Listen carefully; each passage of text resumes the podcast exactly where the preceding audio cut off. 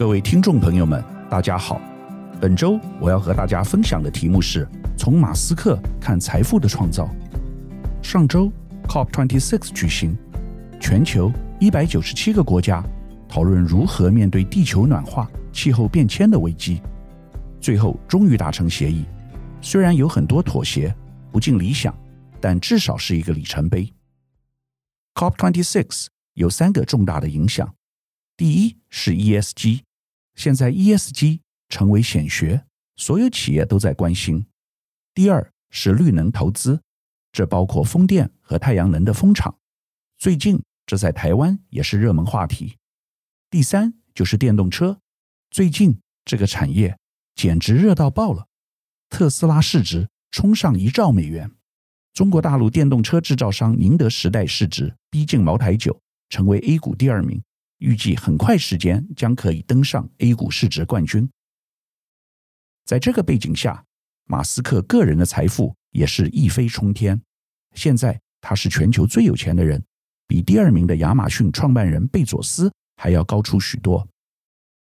但今天我要和大家分享的是马斯克的股票操作策略。上周他卖股的消息轰动全球，这并不是代表他要闪人。而是他因为必须缴高额的股票增值税所做出的操作。根据媒体报道，特斯拉执行长马斯克上周连续五天卖出特斯拉持股，总计一周来，他共出脱六百四十万股股份，套现金额高达六十九亿美元。由于马斯克大卖持股，特斯拉股价一周重挫百分之十五点四，创二十个月以来单周最糟的表现。即便如此，今年以来，特斯拉仍飙涨百分之四十六，最高收盘记录是十一月四日写下的一千两百二十九点九亿美元。马斯克如今仍握有一点六七亿特斯拉股份。马斯克十一月六日在社群上推文询问全球六千两百五十万名粉丝，他是否该出脱百分之十。特斯拉的持股，结果在三百五十万名回应者中，有将近百分之五十八说 yes，所以马斯克便开始大方的卖股票，表示这是网民们对他的期望。这中间还发生了一个小故事：联合国世界粮食署署长日前对马斯克公开提出请求，请他卖百分之二的股票，所得大约会有六十亿美元。可以解决非洲的难民饥荒问题，能拯救四千两百万人。马斯克回答说：“如果联合国粮食署可以提出完整的资金使用计划，他便会立刻捐钱。”但这只是一个障眼法，因为马斯克不相信这些资金会被妥善地使用，并不是他真的那么大方。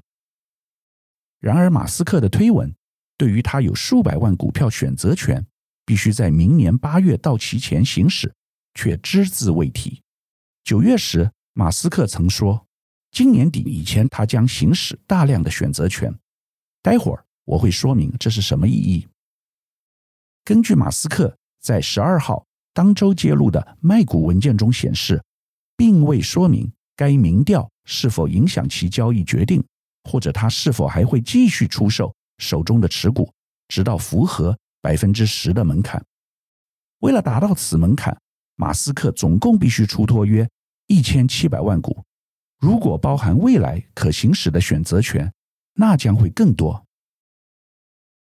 特斯拉上月股票市值已经超过一兆美元，毫无疑问，目前马斯克早已正式成为全球首富，身价高达两千八百五十亿美元。让我来解释一下股票选择权 （stock option） 的意义，很多人不了解这是如何运作的。其实这才是马斯克卖股的关键。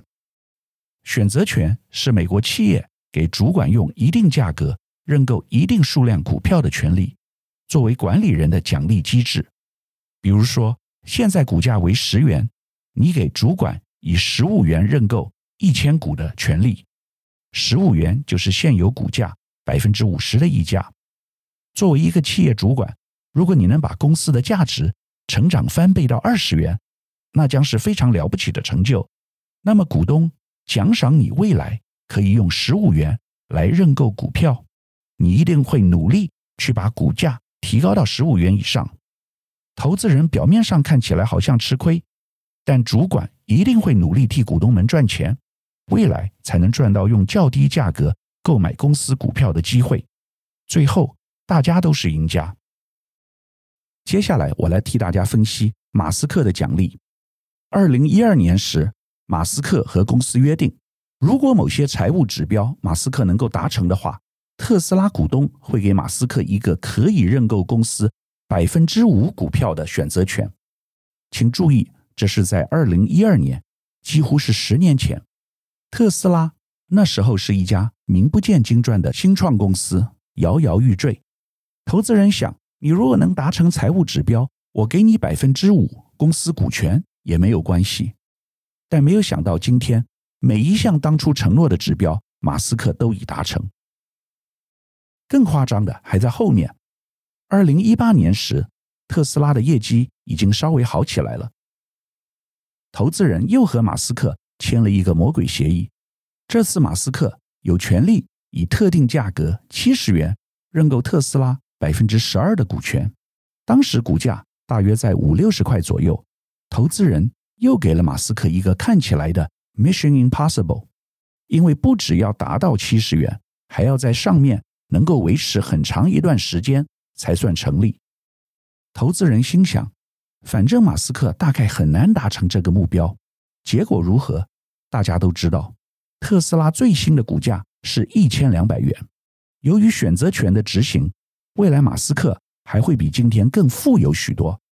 他在特斯拉的总持股，加上二零一二年选择权的百分之五，再加上二零一八年选择权的百分之十二，也就是百分之十七，马斯克个人总共的持股将会超过三成。这是他目前持股百分之十七的两倍，简直太夸张了。问题是，根据美国加州以及联邦法令。马斯克必须对这些增值的股票付股票增值税。马斯克拿到选择权的时候，公司的市值约三十二亿美元，今天已成长四百倍，来到一点二兆美元。根据估算，马斯克总共要缴的税金高达一百五十亿美元，难怪他必须要卖股票来付税。但这件事情真正厉害的地方在于马斯克处理的方式，在台湾。任何一家上市公司的大股东如果要卖股票，大概会被投资人骂翻。但马斯克把它诉诸民意，也就是向外发布一个讯息，是根据推特民意调查结果，投资大众希望我卖股票，不是我自己贪图短线利益。换言之，马斯克把大股东卖股票变成一个有趣的议题。虽然特斯拉股价因此大跌，但大部分投资人都认为那是短期现象。在另一方面，特斯拉今年也实在涨太多了，最高时高达百分之七十，因此马斯克在这个高点调节持股也是很正常的事，完全可以理解。总而言之，马斯克实在太厉害了，我觉得他比巴菲特还神。巴菲特是股神，王永庆是经营之神，而马斯克则是创新之神。巴菲特是投资别人的公司，但马斯克。是自己创造一间公司，把它做到成为行业的领导者和全世界的标杆，又能够智慧的处理股票投资的事情，实在值得大家好好学习。讲完了马斯克的财富创造，我要来和大家分享另一个当前非常重要的财富趋势，那就是比特币。关于比特币，今年有很多不同的看法，有的非常正面，其他却相对保守。如果从主管机关的观念，态度是比较保守的。最近美国批准了比特币期货 ETF，但对于比特币现货 ETF 仍未批准，因为觉得风险过大，对投资人保障不足。至于中国大陆主管机关，更是把比特币等加密货币禁止，因为大陆中央要推自己的主权数字货币，从三年前开始推动，到现在成长迅速，许多城市。都已有主权数字货币试点。至于台湾央行的态度，恐怕就更为保守。最近，台湾央行总裁杨金龙公开表示，加密货币作为支付的功能只有百分之一，其余百分之九十九都是投机或投资。言下之意就是不认同开放比特币的投资。另外一个指标是苹果对加密货币的态度。苹果执行长库克 （Tim Cook） 最近透露，苹果正在研究加密货币，而且他个人也持有加密货币。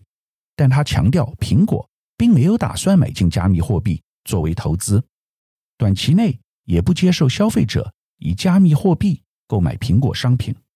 库克也透露自己对非同质化代币 NFT 感到兴趣，但他认为 NFT 要花一段时间才能打入主流市场。近来，全球不少科技公司及企业执行长纷纷投入加密货币市场。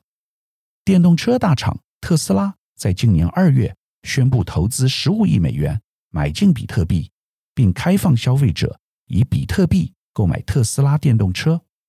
但后来在五月又停止了这个决定，因为执行长马斯克认为加密货币挖矿加速了气候变迁。但马斯克在七月时又表示，他个人以及他的火箭公司 SpaceX 都持有比特币。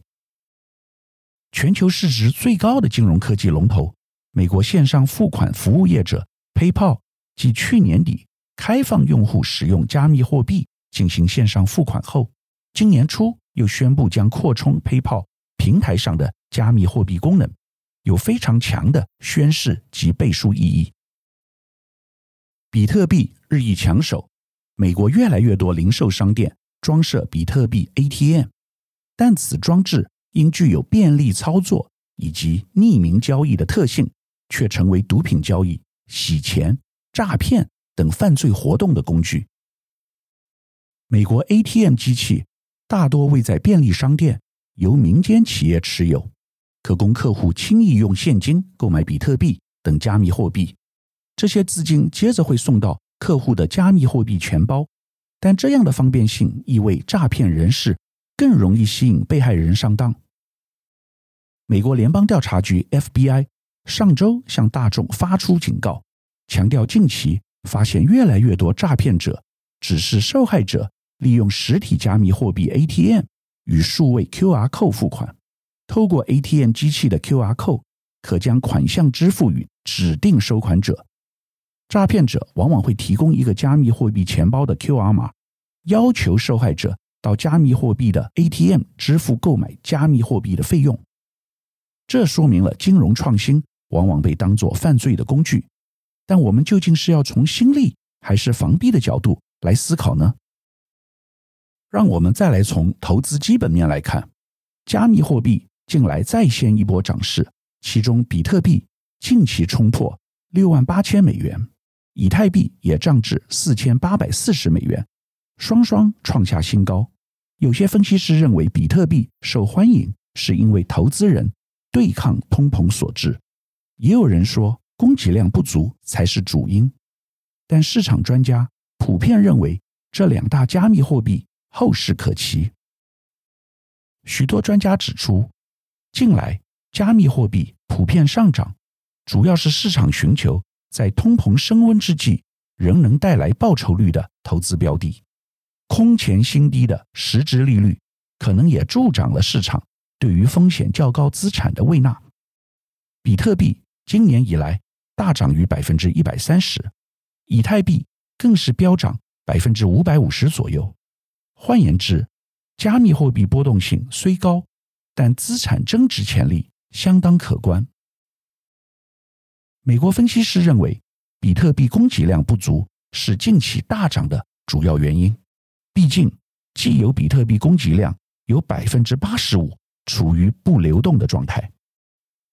还有些分析师更乐观，像美国最大银行摩根大通 （J.P. Morgan） 近来上修比特币展望。